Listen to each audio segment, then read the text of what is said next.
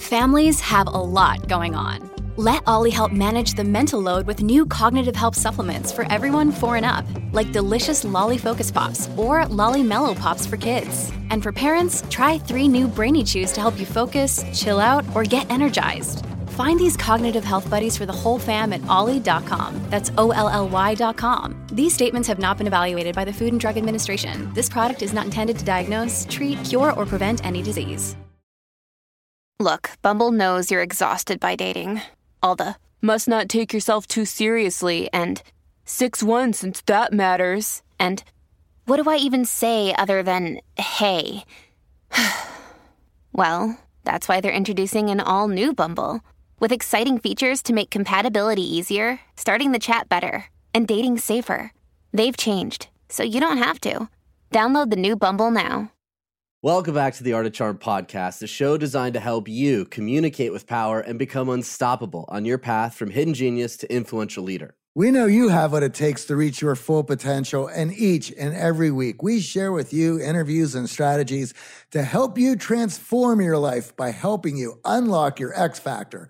So, whether you're in sales, leadership, building client relationships, or looking for love, we got what you need. You shouldn't have to settle for anything less than extraordinary. Thank you for joining us. Did you know that you can get the whole Art of Charm back catalog? That's 15 years of podcasts featuring expert guests and toolbox episodes when you subscribe to Stitcher Premium. Sign up today and use code CHARM to get a month free at Stitcher.com. Today we have with us Dr. Yael Schonbrun. Dr. Schonbrun is a licensed clinical psychologist with a private practice specializing in evidence based relationship therapy. That's right, we're talking relationships today. She's an assistant professor at Brown University, and she translates scientific research into fantastic articles, making them accessible to non academic audiences. Her book, Work, Parent, and Thrive, is coming out this year, and she's also one of the hosts of our favorite podcast, Psychologists Off the Clock. Welcome to the show, Yael. So this is how I met Yael, and this was um, all launched by the World Conference of the Association for Contextual Behavioral Sciences back in 2020 where there was a panel discussion on the imposter syndrome. And I very much identify with uh, feeling like an imposter sometimes. And, and this panel was, uh, among others, run by two hosts of the Psychologists Off the Clock podcast. And I've been always been a huge fan of the show. So I was geeking out for two reasons. There was, you know, uh, those two hosts, which I first, for the first time in my life, saw live and learning all about being an imposter. And this panel was so amazing, and I learned so much about dealing with my own feelings of being an imposter that I reached out to Jill Stoddard afterwards and I said, Hey, I really enjoyed this panel. Would you do us a favor and come on the Art of Charm podcast? Because our clients need to hear about this. And what happened was this little spiral of um, imposterism where I felt like an imposter for talking with the very own Jill Stoddard, and Jill Stoddard felt like an imposter for coming on the Art of Charm. So, um, anyway, afterwards, um, she invited me to chat with the Psychologists Off the Clock team to give some input on producing a podcast, and uh, that's where I met Yael, and that's also when I joined them as well as their strategic advisor on on the podcast, and um, now we have Yael here, and I'm super excited about that because I really admire her knowledge in in the field, um, in ACT and relationships. And um, she's also been taking part in the Unstoppable course over at the Art of Charm as well. Michael, for our audience members who are not familiar with Unstoppable, could you set that up for us, please? Oh, yeah, of course. So, Unstoppable is a course that has been crafted and refined over many years, and it's designed to do one thing, and that's to make you unstoppable in your confidence. So, it's a six week course, and the end goal of it is that you become unstoppable with your confidence. And it's this combination of a lot of science that has gone into it, a lot of uh, research in the field of psychology on how you develop confidence what are the traits what are the techniques that need to be practiced um, and then there's a lot of fun exercises where it's not just theory but you actually go out there and you step outside of your comfort zone and then you come back in the live q&a with everyone else that's going through the course you share your stories you share your insights we have a laugh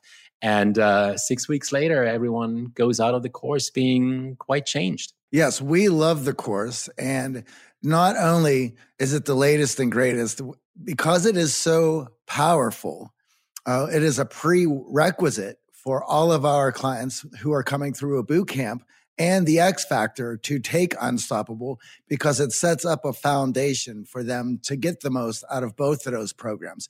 It's also a standalone program as well. So for those who are not, can't commit to X Factor or a boot camp, they're able to take the six week program uh, on its own. Well, don't don't just take it from us. Um, let's hear it from Yael. How was your journey with me, like pushing you through through that course? It was so fun, and I mean, the irony is, I, I have had a lot of success in my professional life. I joined your course uh, when I was already a professor at Brown. I have a podcast that does quite well. I'm a private practitioner. I am authoring a book that's coming out next year. So it isn't like I haven't had success, but I have always struggled with self confidence. And when Michael joined our podcast, he became my self confidence guru. And so when this opportunity to join his course came up, I took it and ran. And it was such a cool experience. Michael had me howling like a wolf in public, laying down on the playground in front of my parent friends and, and really just stepping out of my comfort zone to try out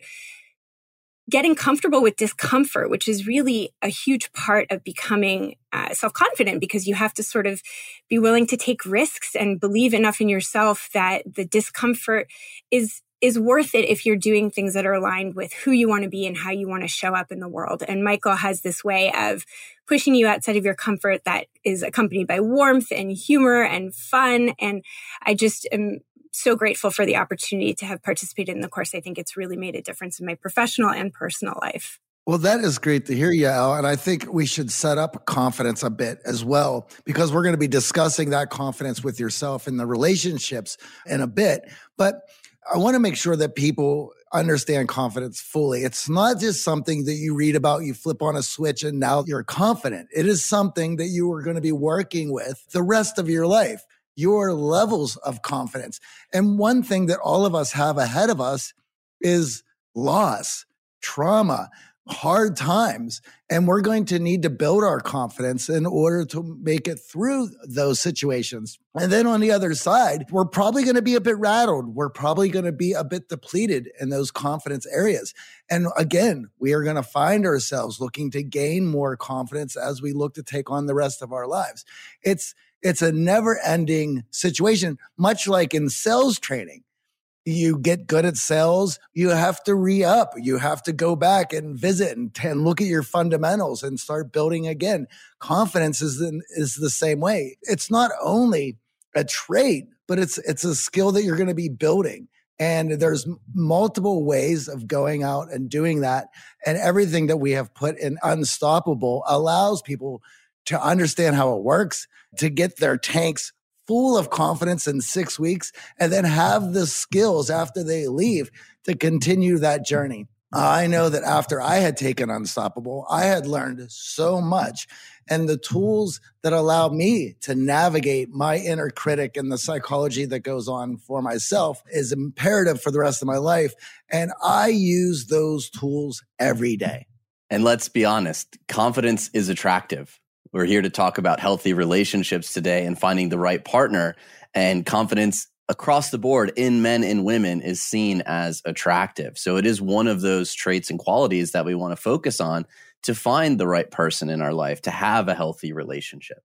Right. My guess is that a lot of your audience members who are struggling with self confidence might specifically struggle in the arena of developing romantic relationships. And I'm just curious what kinds of stories and what kinds of, you know, what are the dominant problems that you hear from your audience members in terms of what struggles they encounter in the dating realm? Definitely. So, if you've been a super fan of the show, you know, when we started in 2009, it was titled The Pickup Podcast, and the sole focus was dating and relationships, especially attracting people. And in my own struggles, uh, going through some social anxiety myself, being shy and introverted, I found that lack of confidence when it comes to socialization led to me not having great options, not great opportunities to date the right people in my life. And that's what really started the genesis of this show.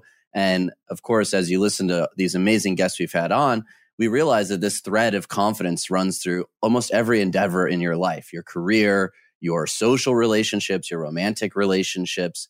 The first thing we find in, in many of our listeners is that lack of self confidence leads them to not even approaching or sending that first message or attempting to showcase interest in someone else. And then the other area of focus for us really is finding the right person. And that takes a level of confidence. So when you have options, when you've actually started to attract people, how do you sort through those options? How do you overcome the paradox of choice to find the right person for you? And I think those are really the two key areas where many of our clients struggle when it comes to self confidence and how it impacts their romantic relationships. Yeah, I'm so glad that you brought up the paradox of choice because I think that that is something that really confronts a lot of uh, people in the modern dating sphere. You know, if you go on some of these apps, Tinder, um, Bumble, that you're just kind of overwhelmed by options. And what we know from research, I mean, this is kind of an interesting finding, is that the more options we have, the harder it is to pick. There's this really fascinating study by mm-hmm. Sheena Iyengar from Columbia that the study started with jams in a supermarket and they had people pick from either six or 24. And they found that people were unable to sort of pick a jam if there was too many options. And they've extended that research to the dating sphere and they find the same thing. It's much harder to commit if we're overwhelmed by options. And so one of the strategies is to sort of narrow the band that although it's kind of nice in theory to have all the options in the world, it actually can overwhelm you and make it much harder to get to know a person. And the other thing to kind of think about is that what we know from research is that a lot of those dating sites that say that they have algorithms that help you find your one right match it's actually not quite accurate. They've done these very giant reviews. Eli Finkel, who's a lead researcher from Northwestern, you guys are smiling, so you probably know a lot of this research oh, already and have talked about it before. But I just think it's really important that people are reminded that, like, the way that you find the right person is by getting to know people, developing an internal culture, seeing if you mesh, seeing how well you get along, and, and knowing that there's no one perfect person, but that it's really about developing and growing together. Are you someone who has a lot of aspirations? Have you set epic goals for yourself for 2022? What is your plan to reach those goals? Do you have the support you need to finally reach them? If you're unwilling to make the changes that your dreams require, then you'll be stuck living 2022 with the same results from last year. It's going to take the right mindset and strategies to make your dreams a reality. If you're like us, then you know it takes two things to reach your goals community and accountability community to support, encourage, and hold you accountable to get you over the hurdles on your way to your goals. And that's exactly why we've created the X Factor Accelerator. It's a community of like minded, high value people who are ready to take their lives to the next level, an opportunity to strategize, learn, and grow with the whole Art of Charm team. That's right. Unlock your unique X Factor.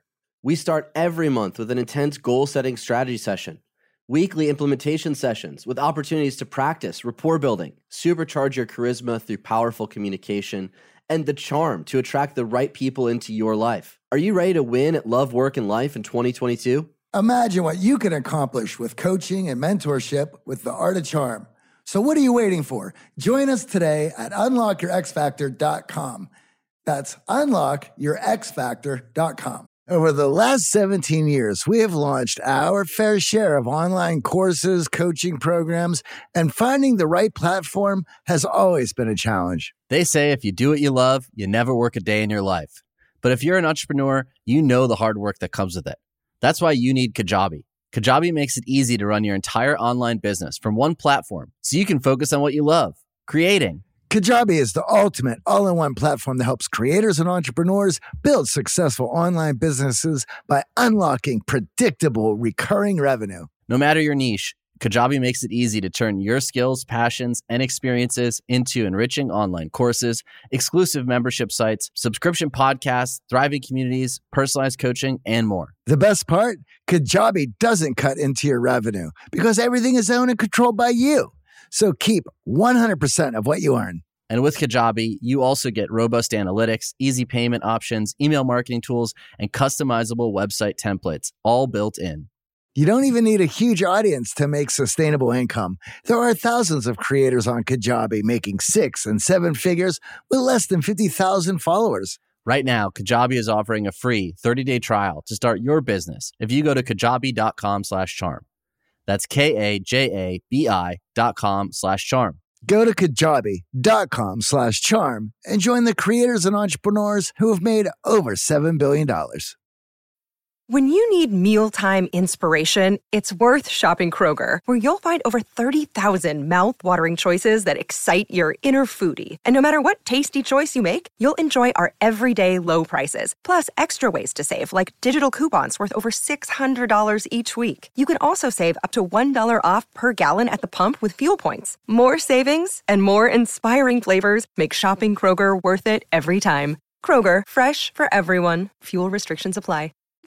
Well, since we've opened this can of worms, let's get into it because this will lead into finding a good person, a good match for ourselves and building that relationship, which we're going to get into in a bit. And one of the things that you mentioned is the the algorithms and what the advertisements say they are doing for you who are going to use their app.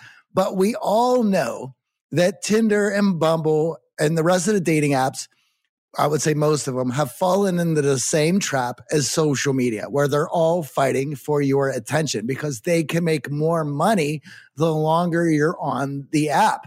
So the more choice that you have, the longer you're stuck there. One of the things that's interesting is Los Angeles is ground zero for a lot of the cultural messaging that the, the rest of the United States and the rest of the, West is going to go off of. And so you can see the messaging in the advertisements that are going all over Hollywood.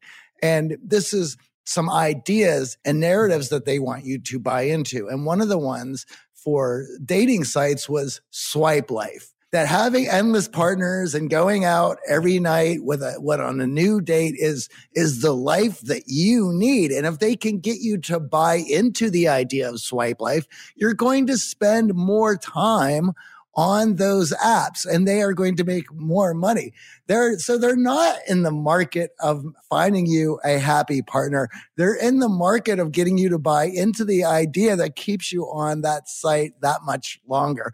And AJ and I were laughing because you would see these advertisements for swipe life everywhere in Hollywood. And that was one of the most interesting things for me living there was seeing the messaging going on there and whether or not it was going to be accepted in, in other areas. But that's where they would start the, the first pushes of that advertising. And it was really unique and interesting to see that play out as living there and, and somebody who is on those sites and and I and I, I date regularly. In fact, I've talked about this on the show only to have gotten matches who go, I know who you are. I even listened to that episode. I'm like, oh my God.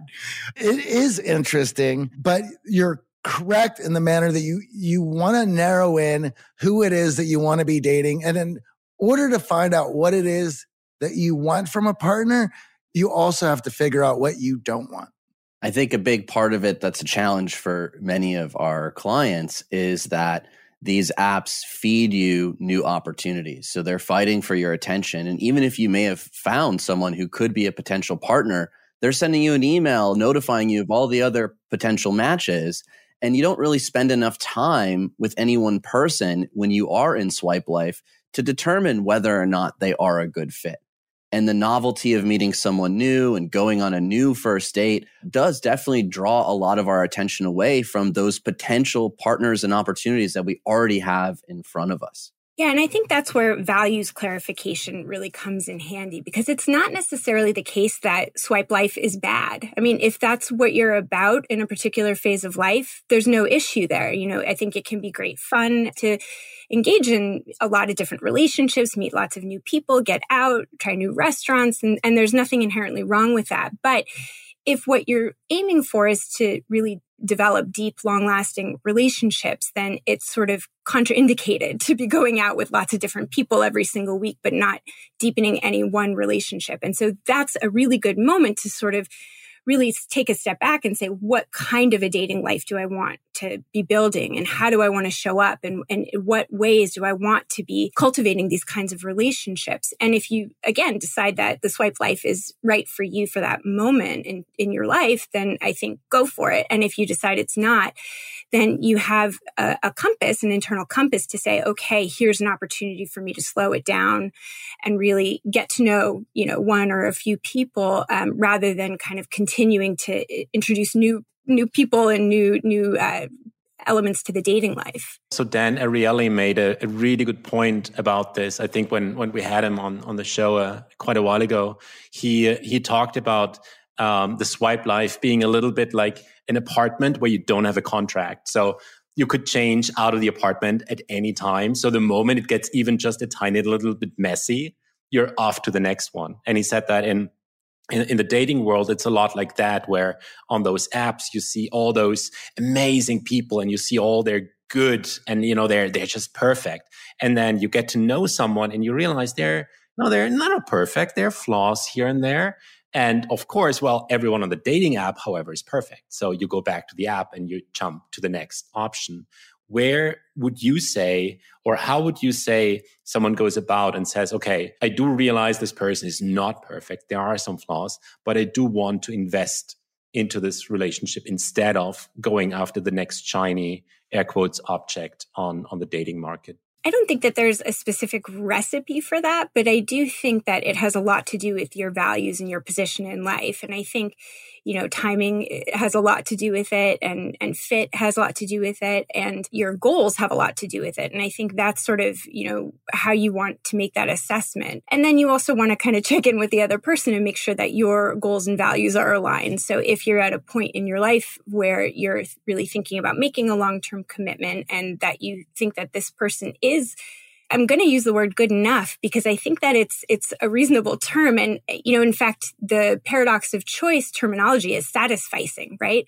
Satisficing means good enough right? You're not maximizing because there is no maximal kind of relationship because there is no perfect relationship and there is no perfect partner um, so if you decide that there is somebody who, that you've met somebody and gotten to know them enough that you could imagine developing a lifelong relationship, then I think that is, you know, a good time to kind of check in with them, see if the values align, if your, if your life goals align and um, to kind of take it there.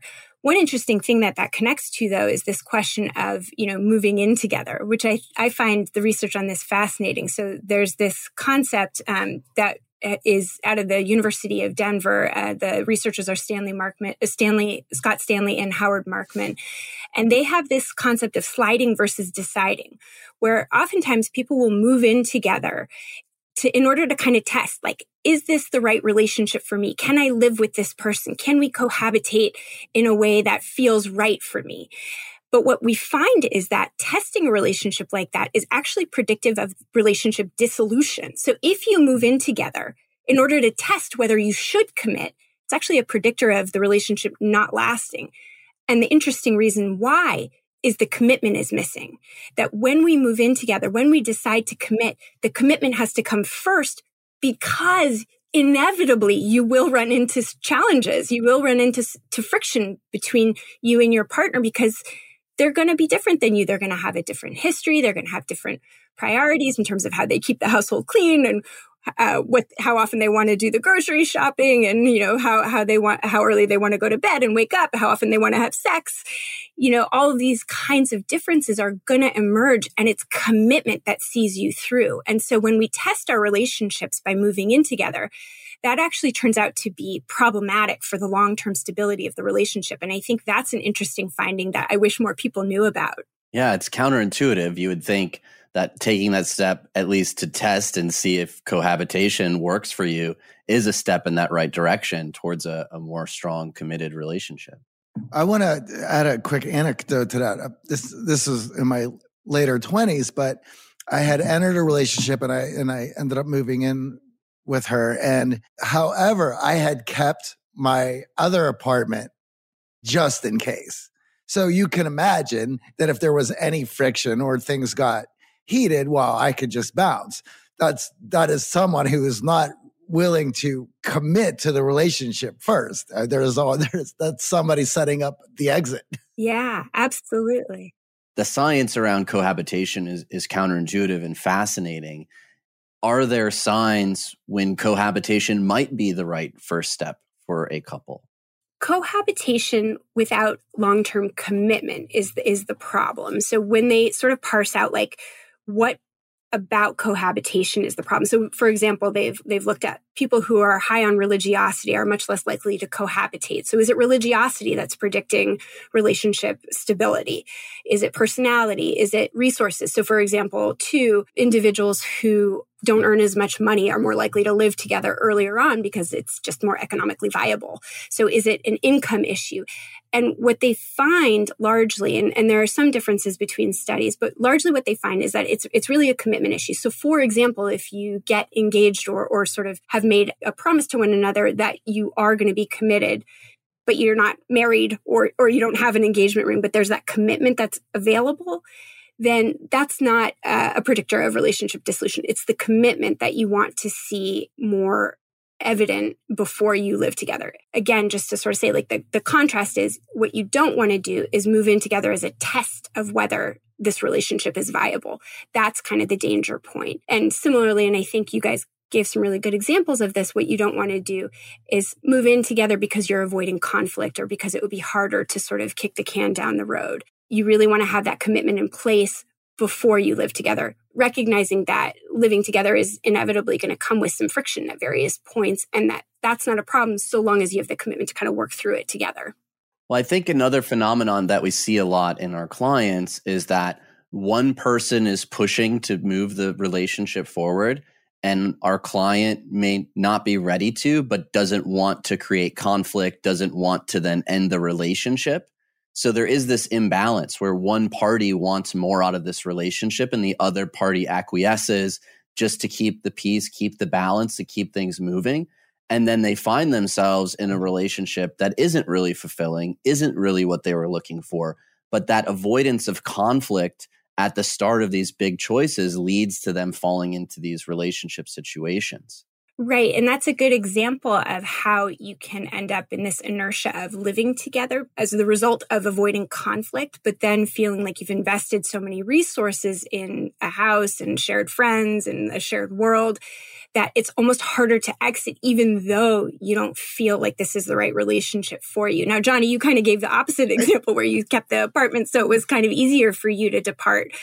But and and I think both sides can can create that commitment issue where um, you know, in one, you kind of maybe exited too quickly. I don't know the circumstances, but in the other situation where you move in together because you're avoiding conflict, you sort of are in a way kind of trapped in this relationship that you're not sure is right for you. And, and then things happen like your, your partner gets pregnant or you get pressured into proposing and getting married. And then it becomes harder to exit, but you're not really happy. And you sort of have this deep sense that like this wasn't the choice that you would have wanted to make.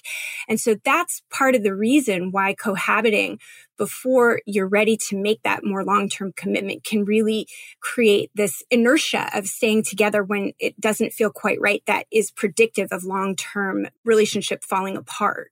And there's another phenomenon I want to touch on, just jumping back to the apps. And one of our most recent clients expressed this on a call that we had together before he joined the X Factor Accelerator.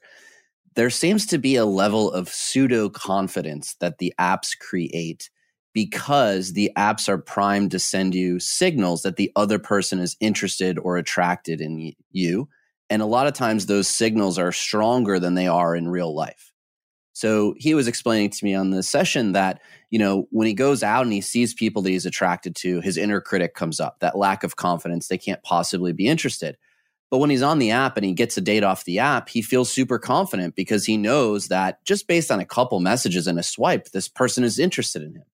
And I said, how, how based on a swipe and a couple messages back and forth can you be so certain that, that this person is interested in you? Uh, many people are just using the apps right now because of the pandemic. It's one of the, the easiest ways to meet people. How are you so certain that that and confident that that's an attraction signal? And I think that plays with our, our psyche. A lot of our clients who find themselves addicted to the apps, but aren't happy with their dating life are going on these dates feeling this pseudo confidence. Like, I know this person is interested in me, so I can show up and I can have a great time and I can let loose. And then after, you know, a series of first dates, they realize, well, these aren't any of the real options that I want in my life or aren't a great fit for me. Yeah, and I think the recommendation there is to really use the the the apps, the the swipe apps to get to know people, to like have contact with people that you might not otherwise have contact with. I mean, especially in this day and age, it's really hard to meet people. So it's a terrific tool and there's no need to sort of set it aside. Use it to your advantage. But the idea is use that as a way to get to know people and then take it into real life as quickly as you can. And, and I mean, if you want sort of like a number, I would say like don't spend more than like three to six weeks on the app communicating before you get to know somebody in person because it really only is in person that you'll really discover whether you can mesh with this with with the person that you're communicating with. And i mean just you can think about it from an evolutionary perspective. I mean we're wired to get to know people in person. We're not wired to get to know people online. And so it, there's real limitations that can't be overcome no matter how fancy the technology is because the way that we connect as human beings is through physical presence, through touch, through eye contact, through um, body signals that can't be picked up, certainly not through text and not even really that much through Zoom. It really, there is something that can't be captured in online contact that happens when you're in person with somebody. And that really does need to be a priority that even if you're using these tools, that they're time limited use and that you bring it into real life. I mean, of course, the pandemic makes that, makes that complicated, but, but there's plenty of workarounds to be had. So the in-person part of for the better connection, because that is certainly something that you can't do over Zoom as well or texting back and forth, especially if you never met this person before. But also, we have to talk about level of investment. The level of investment of texting back and forth is more for the, the man than it is for the lady, usually. And the same with getting on a Zoom. Uh, but two people who are making time to meet in person, that is an equal investment made on both sides, on both parties. And when there's investment, you want to get a return on that investment. So then the connection is a little bit easier because look, you've both already showed up. So you're making the time and space for this to happen. Yeah, I think I think showing up is a real demonstration, a very tangible demonstration of investment. The other thing that I'll just kind of add on to that, and AJ, I know you talk a lot about social anxiety and being introverted, and I'm in 100% the same boat. And I think people expect too much of a first encounter. I think we need to slow down.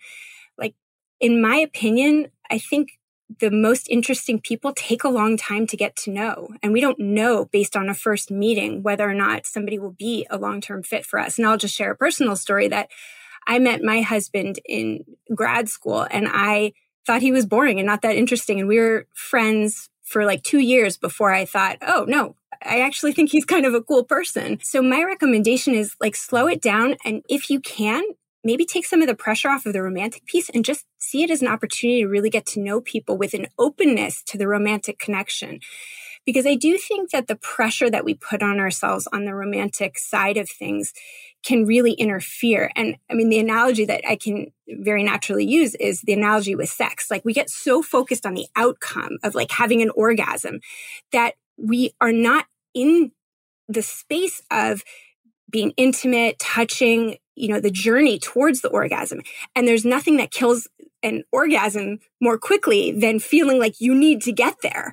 And the same thing goes with the dating ana- analogously, right? If we're so focused on making a love match that's going to be a permanent marriage, you know, long-term commitment with family and, and, and the white picket fence, then we sort of miss out on the journey and it makes it that much harder to get to the end point that we're so much longing for. And so the biggest trick that we can use for ourselves is to really hold that outcome lightly and bring ourselves back to the process of just getting to know people, showing up as our best selves, being curious about who they are and what's interesting about them.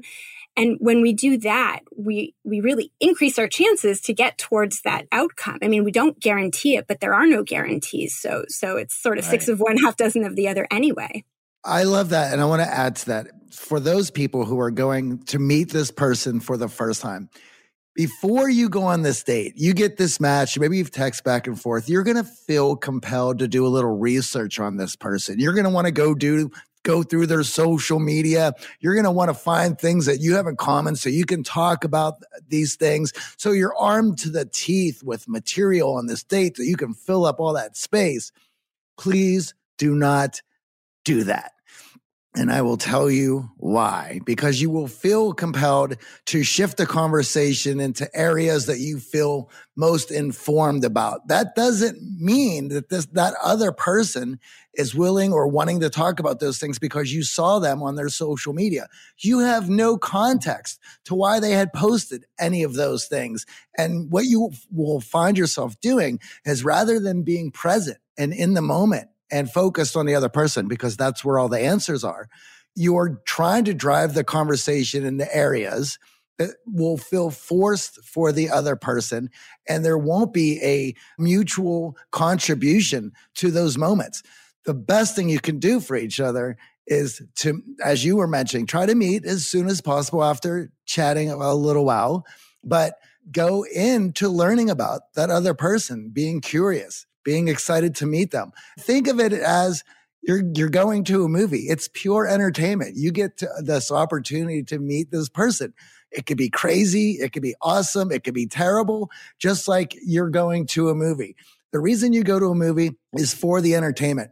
Entertainment doesn't mean that you liked it. Entertainment means that you were entertained. You now have an opportunity to pan it, to enjoy it, any of those things.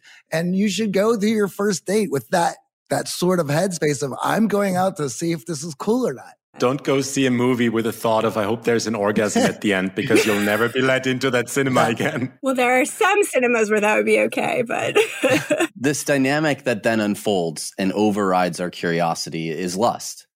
We become physically attracted, we chase the orgasm, we chase the physicality, and then we run the risk of overlooking some red flags. And I think those who have a healthy dating life and have options, one of the big struggles they have is really identifying, you know, what is that green flag for me? And then what are these red flags when lust and physical attraction and chemistry are overriding those core values or those things that really matter to us. So in our audience, I'm certain many members find themselves in, in this lust phase of enjoying the physical side of these apps and the, the way that we can meet people in person. But how can we start to look beyond just lust and really sort through our options in a meaningful way to find the green flags and the red flags that are presented? leaning into lust is great. I mean, that's that's a fun part of dating. Dating is hard enough, so we don't have to get rid of the parts that that feel good and feel very exciting. Um, there's so much uncertainty and discomfort in dating. So if that's a part that you enjoy, I think enjoy it, but sort of with moderation and recognizing that passionate love is time limited in general. And we can talk about sort of how to keep passion alive because that's something that researchers have gotten very interested in and I think is a very important topic as well. But in general, over time, that lust fades into something very beautiful, which is called companionate love, which is more the, the, the friendship, the trust, the commitment. And we want both sides, but in the beginning of most relationships, the passionate love is stronger. And in the latter part of most relationships, the companionate part is stronger. And so I think recognizing that helps you to contextualize that like the lust feeling is high in the beginning. Um, but I want to make sure that there's more to this relationship than just that. And so kind of taking a step back, sort of getting the bird's eye view of like, okay, this is a part that I want to enjoy, but I also want to kind of turn towards this idea that I want to be building a relationship, it, assuming that your value is to, you know, be building a, a longer term relationship that I want to keep an eye out towards, you know, is this somebody that I can build a more long term relationship with? Do we have values that align? Do we have similar goals? Do I find him, him or her interesting? Um, do I respect this person? Do I imagine that we, um, you know, could have fun doing lots of different things over the course of our life together? And so to be asking yourself these sort of, again, like value clarifying kinds of questions, to be able to kind of take that perspective on, you know, lust is one part of it. That physical connection is one part of a, a healthy romantic relationship. But let's not um, drop into believing that it is all of it. And it is challenging because what we also know from brain research is that in the beginning of a relationship, that lust part is like, it's like a drug. Like we feel that excitement and that desire, and it feels really good and it can feel really all consuming. And so the, the skill is to be able to kind of take a step back from that and just again see it in context as part of the bigger picture of the relationship that you're that you're hoping to build and I think many of us enter relationships wearing a bit of a mask, putting our best foot forward, only showcasing our highlight reel, even on those dates, only picking things that we're really excited to do. And we want to make a great impression. We want to create that attraction. And oftentimes, in doing so, we end up giving this potential partner only one perspective of who we are. And then inevitably, conflict comes up, the mask slips a little bit, and they start to see what those core values are or what those beliefs you have are that aren't necessary in alignment with one another. And oftentimes that can be jarring when we're in that lust phase, when we're feeling really physically drawn to this person, but now realizing, like, oh, uh, you know, maybe there are some red flags here. Maybe this isn't the person that I could handle conflict well with, or I could see myself doing other experiences with. Yeah, and one one interesting thing I think just to point out is that when they when researchers have looked into like what are red flags, that even the the items that are that fall under this like red flag category, which would be things like substance abuse or high levels of neuroticism or attachment avoidance, even those red flags actually only predict a small variance of relationship outcomes. In other words, there are lots of different ways that we can overcome what looks like a red flag so long as you find somebody who's willing to work through it with you. I mean, as a couples therapist, this is sort of my bread and butter in my private practice. I'm always hopeful regardless of the circumstance. Like I see people with substance abuse who come in after affairs, who have sexual problems, who don't see eye to eye on parenting. Regardless of the situation, as long as I have two people who want to work with each other and who are willing to kind of look at their own stuff, look at their contributions and, and try to come in with some benefit of the doubt for their partner, anything is possible. Really anything positive is possible. I've seen people come back from really traumatic situations and build a stronger relationship because they're willing to do the work. So I think it's important not to sort of toss out a relationship because you see something that is imperfect, but to see again that that flag in context, like, okay, this person has a quirk or, or a neurotic feature, um, but can we work together? Can we see each other? And I know that you guys talk a lot on this podcast about John Gottman's work, and what he finds is that in conflict, the predictor of happy couples over time is that the couples are willing to kind of work it through, that there's some humor, there's kind of a settling down from the height of the conflict, there's a lack of stonewalling, of, of, you know, really pervasive criticism that even if it comes up that people are able to kind of roll forward and, and come back together. So even when you see things that look concerning or not what your ideal hope would be for a partner that isn't the end of the story so long as you can work together with that person to kind of come to another side to sort of develop a relationship with the problem or the difference that you have between the two of you and to sort of grow together. That idea of benefit of the doubt or positive sentiment around the other person is so key here. When one or both parties start to have negative sentiment towards the other person, feel that these are insurmountable, feel that they can't change, that's when we start to tilt towards resentment. And that is toxic to any healthy relationship when one or both partners resent one another. And the key here that I think we we sort of danced around that I, I want to highlight is this propensity that we have or this need we have to help and change others. And we will often enter into relationships having a sunny disposition, now realizing that, okay, maybe things weren't as great as I thought, but thinking I'm going to be able to change this person. I'm going to be able to, to turn them into Prince Charming, kiss the frog and turn them into my prince. And what ends up happening inevitably is change is hard.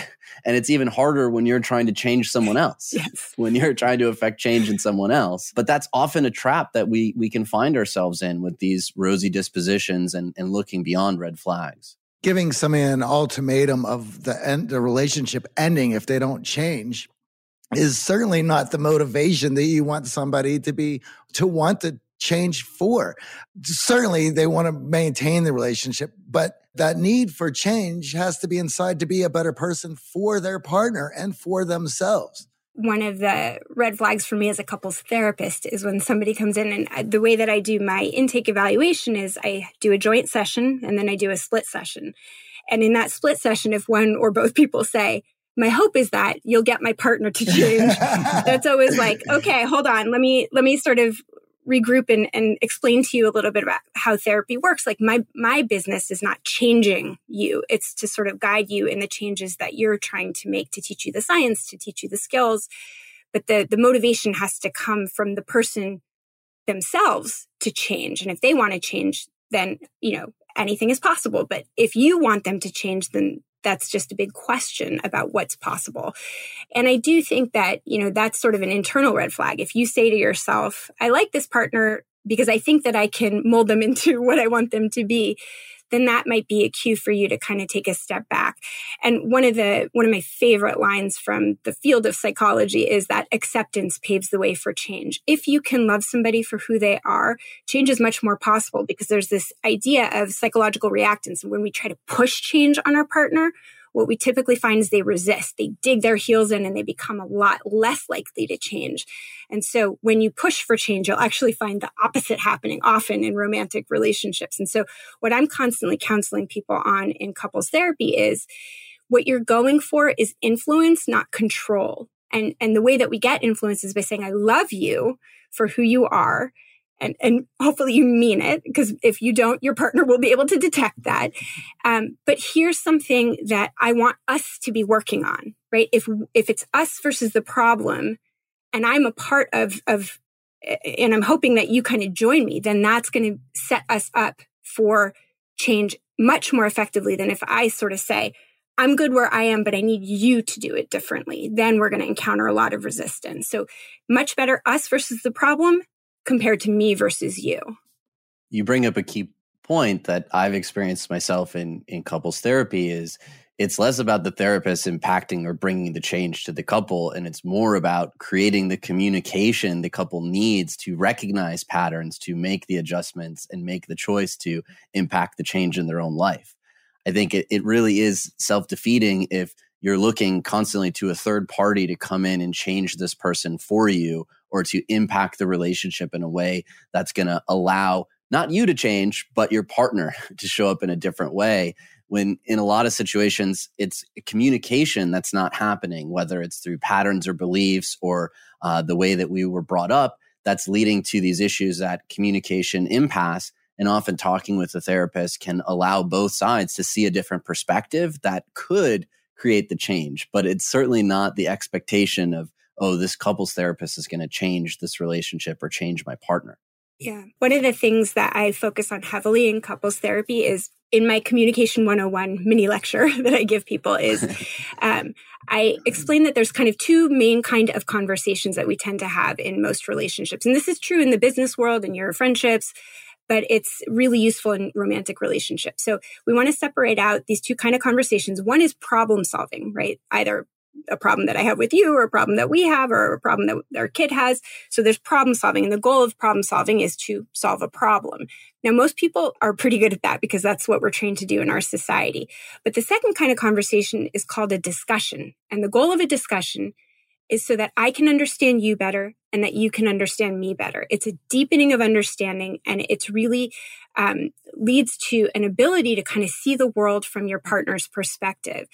And in therapy, I say we always start with discussion because the, the danger if we drop too quickly into problem solving is that we're solving a problem that we don't fully understand. In relationships, problems tend to be very complex. They usually, by the time a couple comes into therapy, for sure, there's a lot of history. There's a lot of emotional scarring. There's a lot of repeated habits that have really, you know, have deep grooves that we default into very quickly. And so if we try to solve a problem too quickly without understanding it, it's like, it's like your doctor giving you Pepto Bismol when you say you have a stomach ache, but not doing a thorough assessment of like, what's the pain like? How long has it been happening? Is it sharp? Is it dull? Um, are you having difficulty keeping food down? And if you don't understand the nature of the problem and you just give it Pepto Bismol, then you're overlooking something. You're, you're applying a band aid to something that you don't fully understand. And inevitably that solution isn't going to work. So if you sort of start with, let me understand how you see this. Let me have you understand how I see it. Let's sort of develop a shared narrative of what happens between the two of us before we try to attempt to solve it, to come up with a management strategy. I think that's so important because oftentimes we're going to have two entirely different perspectives on what the problem is or two entirely different problems that we're, we're hoping to solve. And without that discussion, and again, healing in the communication, it can be difficult to see the other side, to see the other perspective, and then to even work towards a solution. Earlier, you brought up bringing passion back into a relationship. That definitely perked my ears up as I am in a committed relationship with Amy now for over eight years. And yeah, we of course had the honeymoon phase. Everyone goes through that. And then as we get into long term committed relationships, that phase ends, companionship becomes the driving force. But with that, there's still a need, want, desire for passion. And you want to be in a relationship where that passion is coming from your partner and not coming from outside of the relationship. So, what has science shown us around reigniting that passion in our relationship? Yeah, so I think the science is clear that the major tip here is to create opportunities for novelty to happen, right? The problem is that the longer that we're with somebody, the more things are known, the less mystery there is, the less novelty there is. And passion is is largely built on novelty and uncertainty, right? Uncertainty is kind of uncomfortable, but it's also very exciting.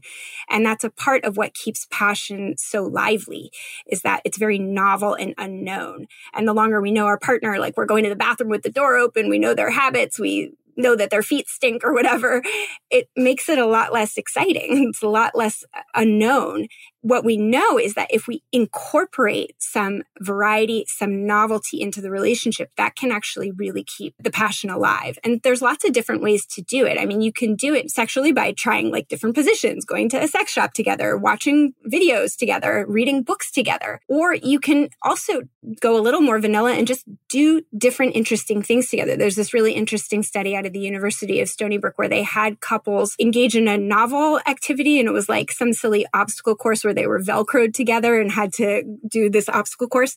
And the comparison group did like a very boring, it wasn't an obstacle course. They were like rolling a ball back and forth very slowly to one another. And what they found was the group that was doing the novel activity was happier in their relationship because they were doing something silly and fun and different.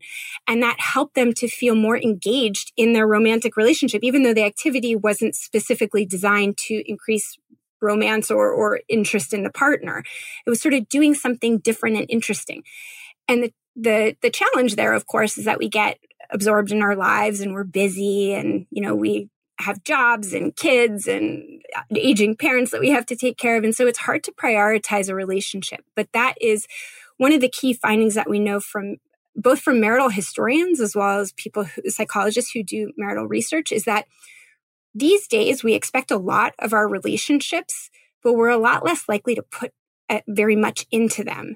And so we have to sort of be aware of that. Like if we're expecting our relationship to feed our souls, to help us become self actualized, then we have to give it something. We have to nurture it. Otherwise, our relationships do grow stagnant.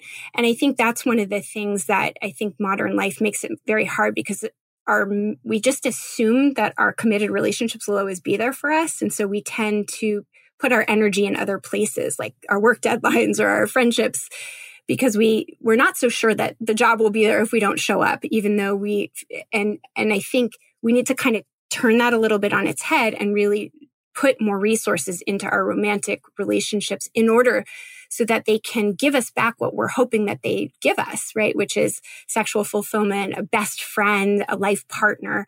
Um, but we have to nurture those kinds of things. Are there gender differences in that desire for novelty? Uh, when you think from an evolutionary perspective and men seeking multiple partners and women seeking a committed relationship for survival of the offspring, is there a difference in that desire for novelty between men and women in a relationship? One interesting finding actually is that women are more interested in sexual novelty than men with one committed partner. Like women are more interested in varying things up. And I think that's kind of an interesting and important finding because yeah. I think a lot of women um, become bored, but there, there's a lot of stigma in talking about it. And I think just normalizing it, like women too want novelty. I think, you know, there is a gender difference in, in men sort of being interested in different partners compared to women, but the difference is not as large as you think. And actually, uh, studies of infidelity show that um, women are having more extramarital affairs than than we used to assume and and I think the rates are rising. One interesting finding on a study that I was a co-author on is that men this is kind of a disturbing finding actually, but men are more likely to engage in extramarital affairs while their wives are pregnant. And I think that really speaks to the fact that when we get absorbed in other things that we're looking for love. We're looking for attention. And when children enter the picture, that is a part of why marital satisfaction drops because our attention and our energy gets so absorbed by this new creature. And so it's really important, again, to just remember that the romantic relationship that you're hoping to stay committed to for life requires attention, just like anything, in order to um, be sustained. So there are some gender differences, but I actually think men and women are more similar than we sometimes think they are. That's a very interesting point, and we were just talking about that with Paul Bloom with uh, parents having children, quality of life then takes a, a dip, but meaning of life goes up, fulfillment and, and right. life goes up. And, and that's in, incredibly interesting and something that everyone needs to take into account. And that whole episode was about meaning versus happiness and, and the differences there and, and how we go about things as, as human beings. By the way, I listened to that episode and it was awesome. What a what a deep and meaningful conversation you guys had with Paul Bloom. And I, I think his point is a really good one. We actually had on my podcast recently Sonja Lyubomirsky, who's a happiness researcher, and she did some of the research that Paul Bloom cited in his recent Atlantic article about happiness and parenting. And it's interesting because it, it depends a bit on how you assess happiness, right? That, that parents are more likely to report higher meaning in life than non-parents. But we have a little bit of a misunderstanding about how happy parents are moment to moment. There are some studies that suggest that parents are less happy moment to moment. And then there's others that suggest that parents are just as happy, if not happier. And in fact, fathers of young children tend to be quite happy, although mothers tend to be a little bit less. And it might be because of the difference in the way the division of childcare works. But the findings are a little bit mixed and, and I think fairly, fairly complicated, but certainly meaning when it comes to close relationships, including with your kids and including with romantic partners is a really important part of a life well lived. And the Harvard longitudinal study, which gets often cited as one of these, you know, really mammoth studies that has studied uh, the same men over like a 70 year period, shows that re- close relationships with our partners and our family members is like the most important predictor of a happy life. And one thing to know too is that it doesn't just have to be a romantic partner, that life is fulfilling and happy when we have social connections, whatever they look like. And so we want to sort of balance the pressure to have a romantic relationship with the knowledge that, you know, that one committed partnership is great, but we can derive a lot of meaning and satisfaction as long as we find different ways to connect with people that are you know healthy that are positive influences that bring meaning that bring joy and pleasure. Um, but that you know in essence like we're social creatures. We need relationships. Having children sure you're going to be up a lot. You're going to have a lot of needs to to to deal with and there's going to be a lot of drama of just dealing with the children. But there is going to be moments of such overwhelming joy that regular folks will never come close to experiencing. And I would say that it is those moments that parents that strive for and and and just love and and and want more of. I mean, that was the whole point of like let's have more children of having those moments. That makes all of it worth it, and those moments go on for the rest of your life. So does that mean you're coming around to having oh, kids, Johnny? Not at all. no, I, I forego I those feelings. I, I, forego those emotions. it's not worth it. Johnny finds his joy in doom metal. I think we've done a great job of unpacking healthy relationships, but I think we'd be remiss without tuning into your expertise on unhealthy relationships and when a relationship is worth ending. So, obviously a lot of couples come to you because they want to save a relationship. They want to heal a relationship. They want to overcome the problems that their relationships are facing. But what does science tell us around a relationship that's worth ending? What are those signals and how can we tune into that if it is truly not the right relationship for us?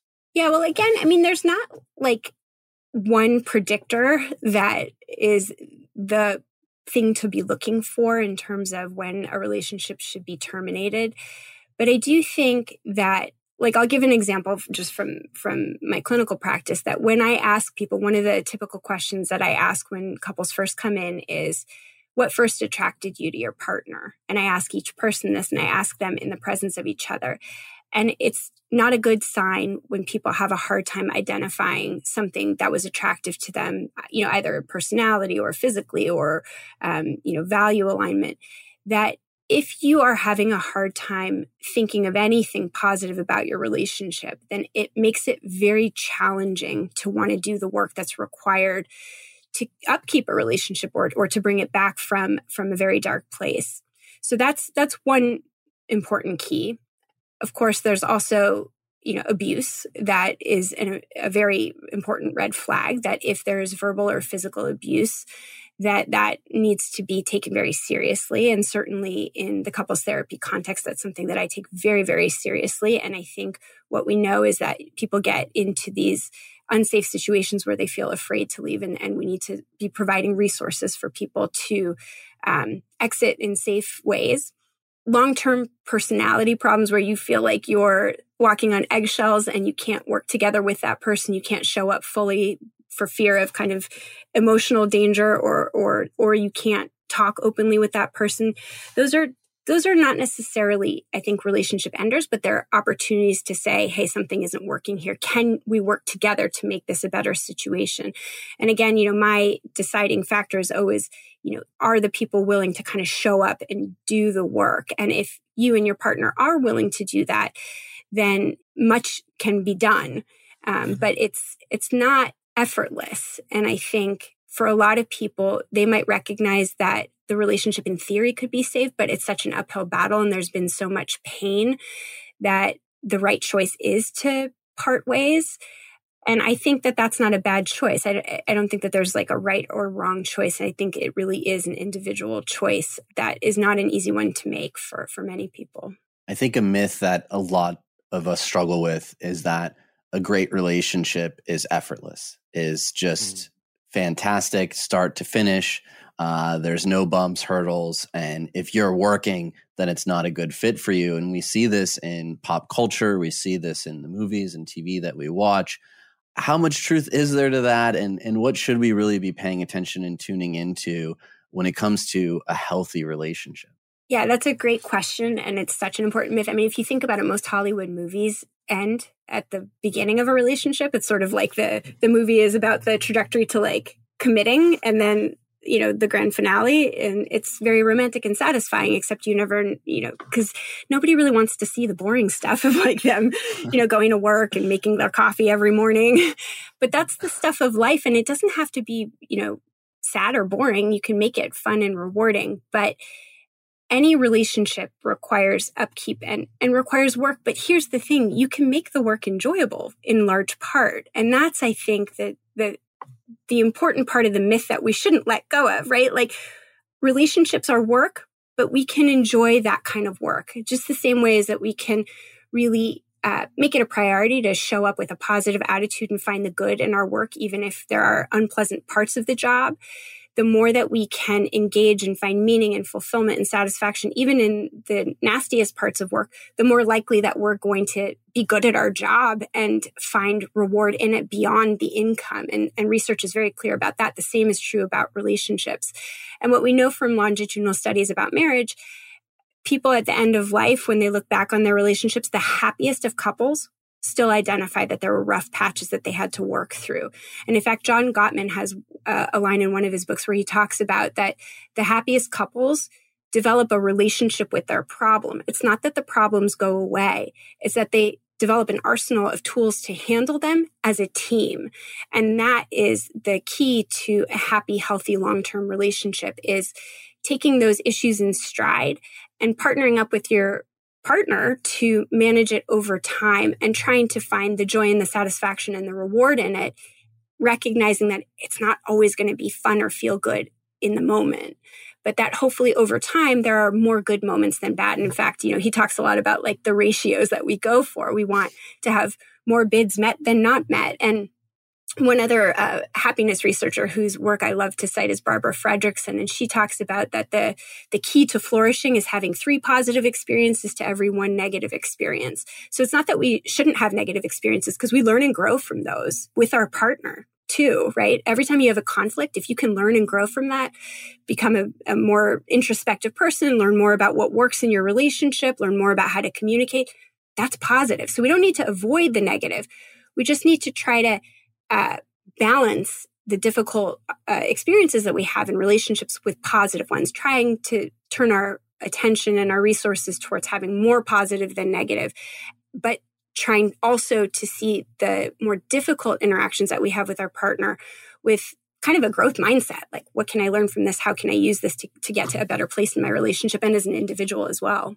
Yeah, I can imagine that someone who's listening to this interview and now really is, is dedicated to working on their relationship. The, the question that they might ask themselves is, okay, I, I know what needs to happen now, but how do I sit down my significant other? How do I start this conversation? I mean, step one is, of course, let them listen to this episode, but what would be the, the phrase, if you will, to, to bring up? Is it, hey, sit down, let's make a coffee, we need to talk? Or how would you would you put that in the calendar would you make like a google calendar appointment through uh, how how would that what's the actual process of this conversation starting I'll say this again. I'm going to sound like a broken record, but anytime you can turn a situation into an us versus the problem, that's a win, right? Anytime you invite your partner to be a part of the team with you, to approach something that's positive. So rather than saying like, we need to talk, I'm, I'm telling you we're going to talk, right? That's sort of like, don't do that. Instead saying, how would you feel or would you be interested in joining me to, to, to think through like, you know, how we address this issue that we've been having? And I have some ideas of how we might do that do you have any ideas to add or can we talk it through how would you feel so sort of like an invitation for a lot of people, this can be hard to approach. And so I actually think that using apps or communication or technology to facilitate the communication is okay, you know, as long as it comes across more as an invitation rather than a demand. So, hey, we haven't talked in a while. Can I put on the calendar um, that we check in tonight? The way that the invitation can also go well is you can say, like, would you have the bandwidth to have a relationship talk? In the next few days when would be good for you? So that might be some of the verbiage that i'd use. One thing that i'll say too uh, it, that i often recommend to couples who are in therapy with me is to just set aside a time per week to kind of do a check in. And if there's nothing to check in on, then you can just celebrate what's going well, have a glass of wine and, and sort of be on your way. And that way you just kind of have a regular opportunity because otherwise the danger is that people sort of kick the can down on the road like, oh, I don't want to rock the boat. Oh, we already had a hard week. And so if you just kind of build it into your calendar as like a regular habit, like on Wednesday nights, we we just do a quick check in. We try to structure it so it doesn't take all night. We try to start with something uh, positive and end with something positive so that it doesn't feel um, painful to kind of go through. And you set, you sort of create some structures so that it helps that habit um, persist in a way that feels productive and not overly painful. So that's some of the language and some of the more long term ideas of keeping those conversations going in ways that are relationship nourishing over time. Thank you so much for joining us today. Michael was so excited to join us and participate as well. We have a famous last question we ask every single guest of ours, and that is what is your X factor? What is it that you believe makes you extraordinary? I like Paul Bloom's answer, which is he said, Does, Do some people just say nothing? I think you said um, that some, some people do say that. Probably the thing that is less typical about me than the average Joe is that I'm really fascinated by relationships. I'm just really interested in relationships between people, relationships between roles. And it's really carried me through my professional life as a researcher, as a psychologist, as a writer. I have a book coming out about working parenthood next year that is all about the relationship between work and parenting life. And then my long term research and clinical practice is really focused on relationships between partners and relationships between partners and kids, parenting relationships. So I think that is probably my curiosity, both about the, the art and the science of relationships, is, is probably something that sets me apart a little bit. well, thank you again for joining us. It was a pleasure to, to finally catch up and, and talk about this. And honestly, the science of healthy relationships is one of the main reasons we created the show in the first place. And I'm so excited to share these perspectives and this data and information with our audience. Thank you for having me on. It was such an honor and a pleasure. Thank you. Yeah, where can our listeners find out more about you? Well, you can check out our podcast. You'll hear a lot more female voices um, at Psychologists Off the Clock. Um, and then you can also check out my website, which needs some updating at yaelschonbrun.com. Thank you. Awesome. We'll get it linked in the show notes. Thank you again.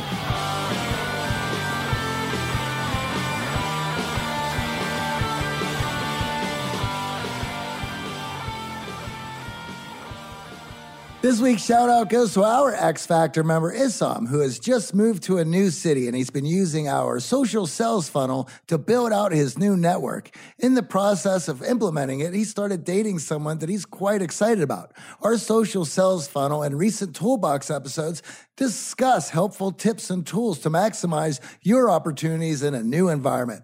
Isam, like others in the X Factor community, are people with aspirations who are ready to take action. Hoping things will pan out in your favor is not a strategy. Turn all these great toolbox strategies into reality. Let's make 2022 your best year yet. Join us in our X Factor Accelerator. Apply now at unlockyourxfactor.com. Before we run, could you do us and the entire team a huge favor? Open up Apple Podcasts, rate and review this show. It helps us bring on great guests here in 2022, and we're excited for some new Toolbox episodes on the way. The Art of Charm podcast is produced by Michael Harold and Eric Montgomery. Have an epic week. Yeah,